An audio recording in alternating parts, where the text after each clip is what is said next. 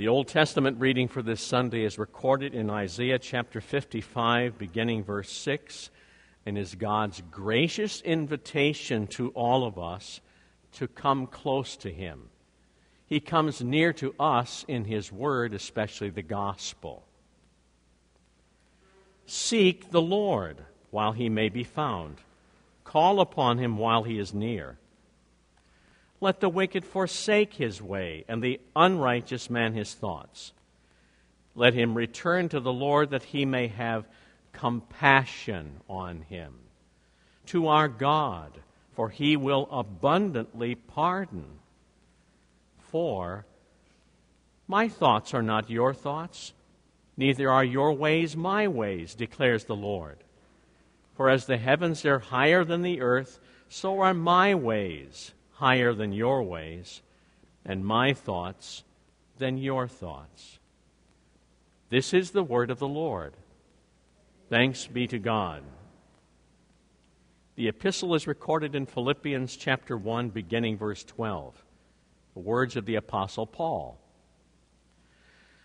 I want you to know, brothers, that what has happened to me has really served to advance the gospel, so that it has become known throughout the whole imperial guard and to all the rest that my imprisonment is for Christ. And most of the brothers, having become confident in the Lord by my imprisonment, are much more bold to speak the word without fear. For I know that through your prayers and the help of the Spirit of Jesus Christ, this will turn out for my deliverance as it is my eager expectation and hope that I will not be ashamed, but that with full courage, now as always, Christ will be honored in my body, whether by life or by death. For to me, to live is Christ, and to die is gain. If I am to live in the flesh, that means fruitful labor for me. Yet which I shall choose, I cannot tell. I'm hard pressed between the two. My desire is to depart and to be with Christ, for that is far better. But to remain in the flesh is more necessary on your account.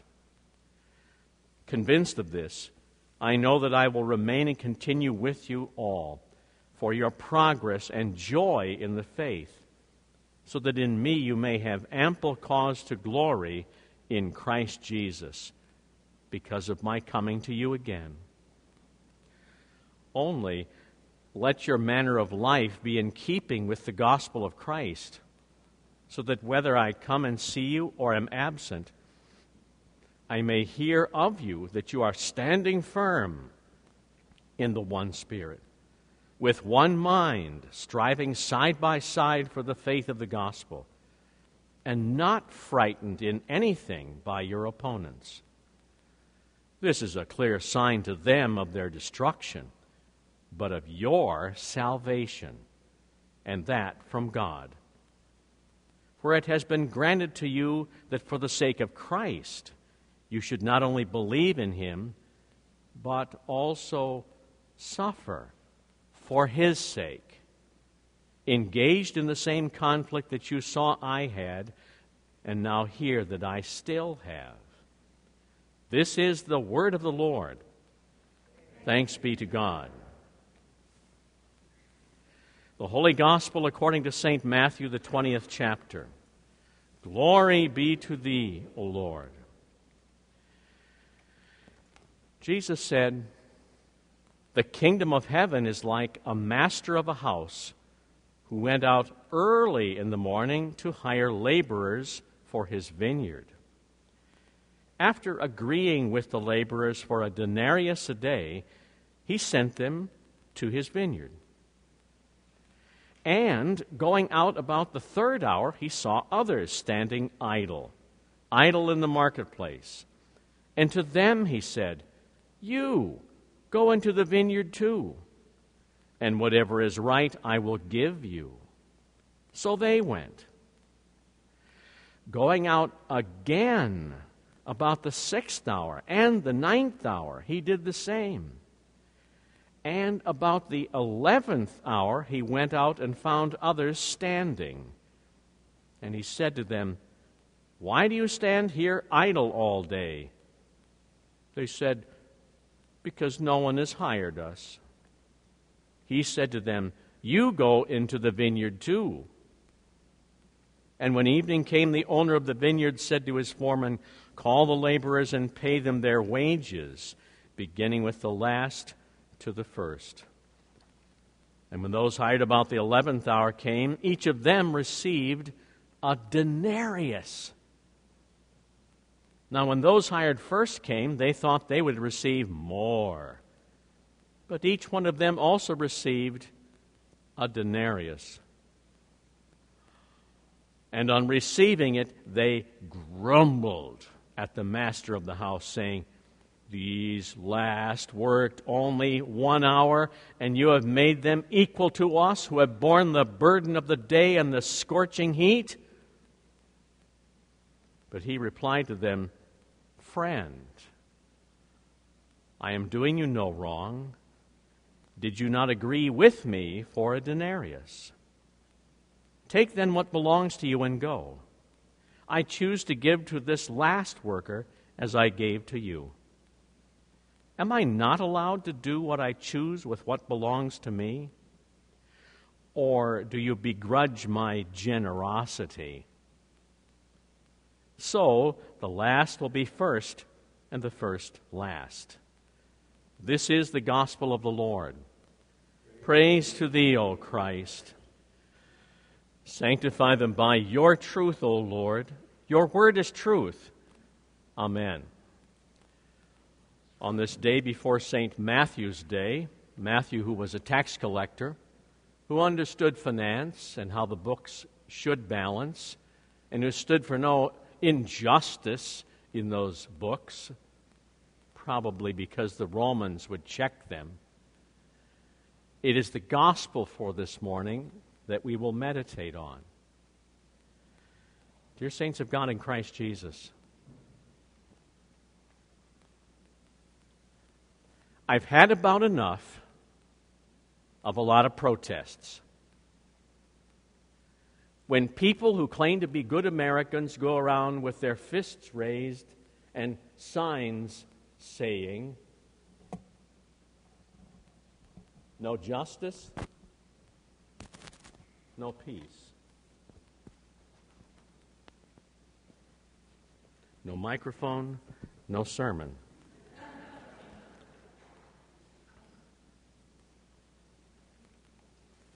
What upsets me the most is not merely the setting aside of the rule of law, the setting aside of proper procedure for taking care of injustice, the difficulty is that everybody has their own notion of what justice is supposed to be.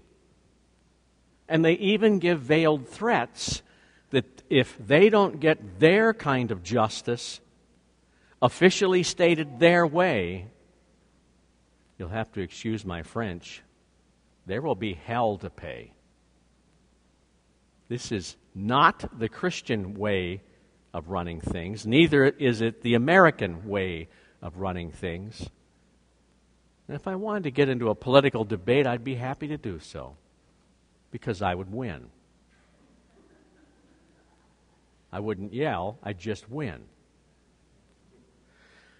This parable that we have for this morning is one that's been part of the Christian lectionary for almost 2,000 years. And because it's been there for so long, it's been kept. But I also know from many pastors for years and years have simply shied away from it. They don't want to preach on this thing because we have our own rather messed up notions of what's fair and what's not fair. Years ago, when I was in high school, I joined a union. My father about fell over. It was the Musicians Union in Waterloo, Iowa, and in that situation of paying my minimal little union dues, My pay went up for concerts over 200%. I liked that. Did I do a better job? Probably not. I played the same way I always did. When we look at this in terms of our ways of doing things with regard to labor, thinking of contracts that are made, official agreements that are signed, labor contracts that are very important, especially here in Michigan, this whole parable stinks. It sounds like Jesus is showing favoritism, and worst of all, he's showing favoritism to the argos. It's a technical Greek term for those that stand around idle, meaning not only unemployed, but the term also means lazy, shiftless, and worthless. They are the very kind of people that no one would want to hire for anything. And Jesus is giving them an unfair wage compared to the people that work the entire day. Let's look at this a little closer this morning so we don't misunderstand what's going on. First of all, this master is the oikodespot. He doesn't have to check with anybody. He has absolute control. He is a despot over everything that's his. He doesn't have to ask. He went out very early in the morning to hire common laborers for the vineyard. Now, what's probably happening is that the grape harvest is now coming due. What he needs is people, not technical people, but those that can cut off big bunches of grapes and haul them in so that they can be squished in the grape press. Uh, ladies, if you had a job in this situation, you'd get to hike up your skirts and stomp around in the vat and squish all the grapes. There was an I Love Lucy uh, show about that. But it's a very joyful time to go and get the grapes. There was never enough laborers to get this done. It's a picture of the coming of the glory of God's kingdom, the great grape harvest. Now, these guys who are here in the marketplace, by the way, that's where you got a job, they are there very early in the morning. The term in Greek means even before sunrise. They are eager to work. They're good workers. And it says, after making an agreement with the laborers for a denarius, he then sent them off to his vineyard. The term here for making an agreement means you have a discussion. This is give and take of a labor negotiation. They say they'll only do this for so much, and the man hiring them does a similar thing. And they do a dance until they have an agreed upon wage. Now, most Americans would say, now that's fair. But the parable's hardly over. They're only getting minimum wage, a denarius, about the size of a quarter. Now, in buying power, however, it was worth a little less than $50. That's for 12 hours labor. They're officially sent into the vineyard. Now, what follows here starts to grind on our sensibilities. It sounds totally unfair, if not stupid. But, but, wait a minute, who's in charge here? The head of the household, the master of the house, is in fact Christ himself. Who does he want to labor in his vineyard? His church he seems at this point to be not very careful about who's being called. And going at about the third hour, that's 9 a.m. Uh, this is the time at which the guys that have been working had been doing so since 6, and they'd be having a little break at 9 a.m. But these fellows are standing, and the term here in Greek, istotes, is also tied with this bad term argos, meaning standing around like a bunch of deadbeats in the marketplace. And he said to them, You, you go into the vineyard too. And whatever is right, sometimes translated fair, it's the term dikaios, righteous, I will give you. Now, that word give is rather important. They're not going to be getting this wage because they've truly earned it all. In large part, it's going to be graciously given them. There's the first tip off. If we turn to our stewardship and think to ourselves, well, okay, I'll, I'll serve in church, but what's in it for me? We're thinking the wrong direction. Shouldn't you at least get a big thank you, maybe a dinner, uh, something tangible, honor? Shouldn't that at least be yours? In point of fact, as we go on at this juncture, the situation is going to get worse. Now, am I hinting that we are these lesser workers? What do you think? Yes, including me, including Beth. What did I just say? Or John, or the deacons, or the ushers, or the altar guild. We dare not think that we can stand before the throne of heaven and expect a certain amount of honor and glory because we have done or accomplished a certain amount because of our sinful nature, who do we think about first? Number one. And that's the only kind of justice and fairness that many of us can think about because of our old sinful nature. Everything we get, our old sinful nature says, now you got it because you deserved it, because you worked hard for it. Being blind to the fact that in many cases, we don't really deserve anything from God. Now, these people who are not exactly the cream of the crop hear this phrase go into the vineyard, whatever is right, I will give to you. We're told that they then went. Now, Luther is the one that sees in this what's happening. On what basis do they go to work in the vineyard? It's not a contract. They're going by faith, Luther points out. They trust what the vineyard owner is going to do for them. Again, not based on their merit, worthiness, or how much they accomplish. This is the heart of the kingdom of heaven.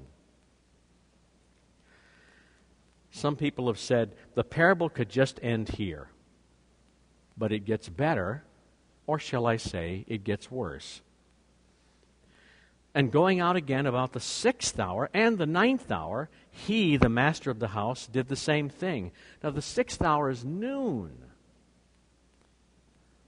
I had some cousins back in Iowa that learned to be lazy.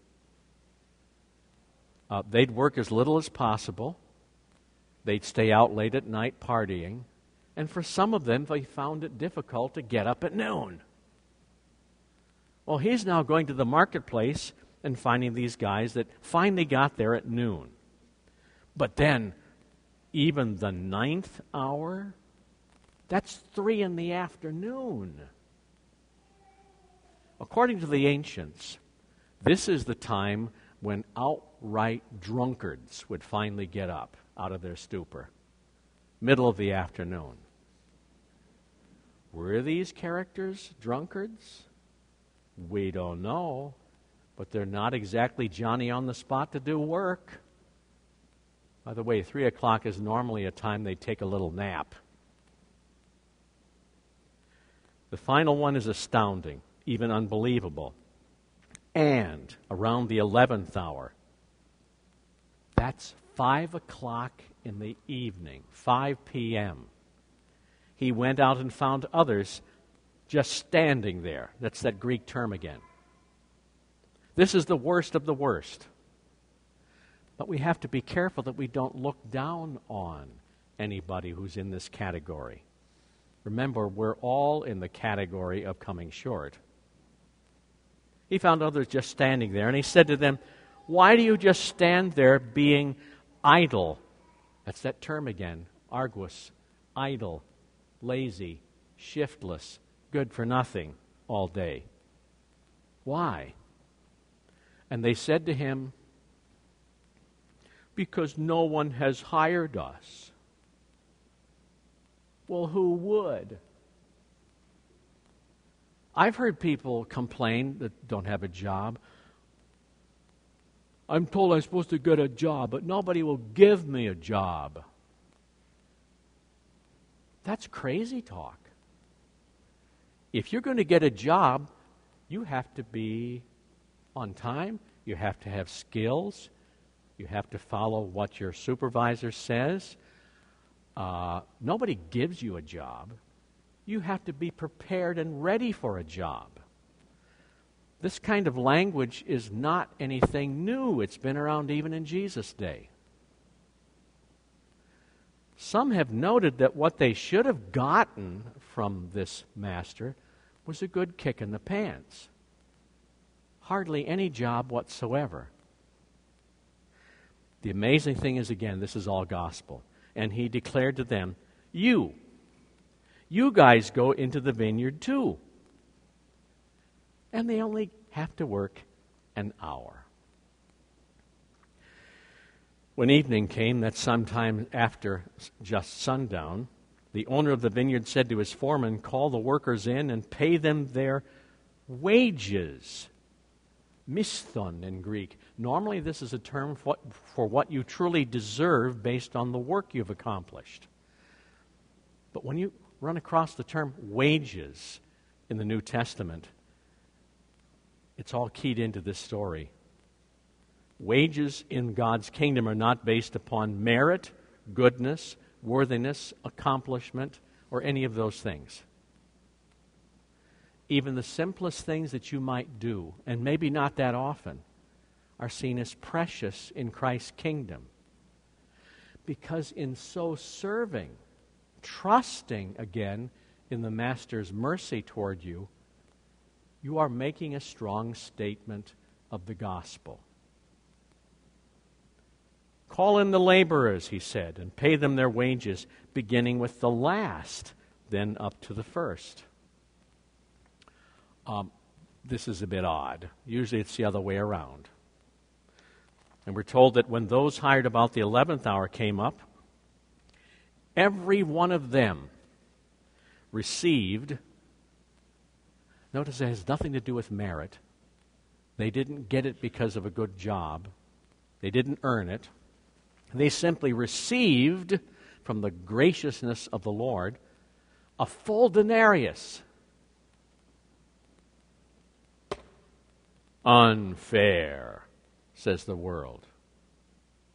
Anybody who is religious who thinks that people who are losers and lazies and good for nothing should enter the kingdom of heaven, even the religious people will say, unfair. But maybe you know this little phrase from confirmation class grace is not fair. Grace is based not on merit, but on God's love toward us that none of us deserve. They received a denarius. But now, when those hired first came up, they thought, or reasoned, or calculated that they would receive more but each one of them also received a denarius. I think the union steward has showed up at this point. And upon receiving it, they, is a great Greek word, gungidzo. It's a term for growling, discontent, where if you get the chance, you're going to club the guy that just did you an injustice. It's also a term that's used for people that want to have an insurrection, who are plotting bloodshed. They'd like to kill the head of the house, which in fact tells us who these people are. This first group that comes up will only work if they've got a solid contract, who think they deserve a certain amount. these are, in fact, the very religious Jews, the leaders of Jesus' day. And they do grumble against Jesus almost from the very beginning. And finally, they do kill him. And they send him to, cross, to a cross, not understanding that this is part of God's way of redeeming all the world. It's a matter of whether you believe in the gracious promise to come and work in my vineyard. That's the key as to whether you'll receive this gracious blessing from Christ Himself. Who did Jesus die for? All. He died for all, says St. Paul, that those who live should no longer live for themselves, but for Him, for whose sake He died and rose again. They grumbled against the master of the house, saying, These last ones worked only one hour, and you have made them equal to us, who have borne the burden of the day and the scorching heat. Their calculation of serving in God's kingdom in any way is based on sheer self righteousness. They're not really part of this kingdom. Jesus has a reply. He said to just one of them, and he dress, addresses him as friend. That's how Jesus addressed the Jewish leaders even while he's hanging at the cross. Father, forgive them. They know not what they do. He always treats everyone as a dear friend. Friend, I am doing you no literally injustice or unrighteousness. Now he gets them on their old legalism. And watch out for legalism, where you try to justify what you have. Did you not agree with me for a denarius? They are getting exactly that they bargained for, and no more. They don't know God's mercy and grace, so they only get what their contract had said. Take what belongs to you and get going. I am choosing to give to this last worker just as I have given to you. Notice given shows up again. Am I not allowed to do what I choose with what belongs to me? Remember, he's the oikodespotes, the house despot. He's the guy that can do anything he feels like doing. God displays his authority in that way through the gospel that he chooses to be gracious to a bunch of losers, which is who? Yeah, make sure you point this way, not that way. If he chooses to be gracious to all, that's what should be. Or, this translation says, Do you begrudge my generosity? Literally, it says, Is your eye evil? because I am good. How we see the world around us, how we see justice, and whether or not we can see God's mercy toward us instead of self righteousness is the key. If you by faith can see how this system of being gracious and generous is the way God wants it in His kingdom, then you'll never see anything but the goodness of Christ toward you. What does this mean with one to another? If you're going to treat one another based on what they deserve, oh, I think I'll have a lot of counseling to do. I'll have a lot of talk about why you shouldn't get divorced. This self righteousness that the first group has so ingrained is a deadly thing, not only with the relationship between you and your Lord God, but also with one another. What is rich in Christ's kingdom is not the denarius, but his grace. And what does that mean? Undeserved love. And the forgiveness that comes with it. That's the richness of the blessing in this parable. or do you begrudge my generosity? And thus, in this way, the last, that is, the people you would think would be the very least possible as ever being in heaven, they become the first. And those who thought themselves first and are proud about their religiosity and how good and how righteous they are, they become the last. This is Jesus' way of showing gracious generosity.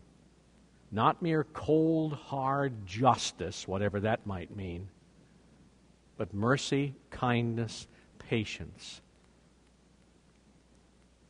The fruit of the Spirit ties in at this point love, joy, peace, patience, kindness, gentleness, goodness, self control. Against such things there is no law.